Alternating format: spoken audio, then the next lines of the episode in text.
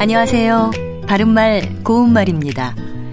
일반적으로 아버지라는 단어는 부모와 자식 관계에서 자기를 낳아준 남자를 이르는 말 또는 자녀를 둔 남자를 자식에 대한 관계로 이르는 말로 생각합니다.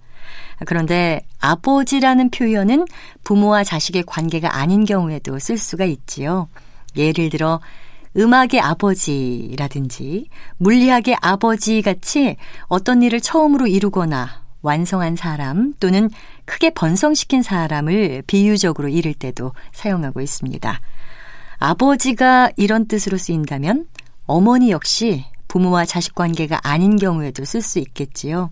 예를 들면 고아들의 어머니라든지 고향은 어머니의 가슴과도 같은 곳이다처럼 사랑으로서 뒷바라지해주고 걱정해주는 존재를 비유적으로 이르기도 합니다. 그리고 노력은 성공의 어머니다.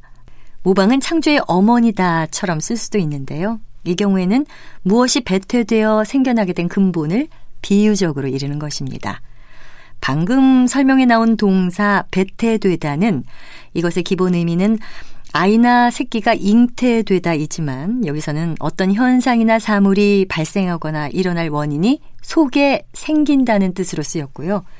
비극의 씨가 배태되다 또는 민주주의가 배태되다처럼 사용할 수 있습니다. 바른말 고운말 아나운서 변희영이었습니다.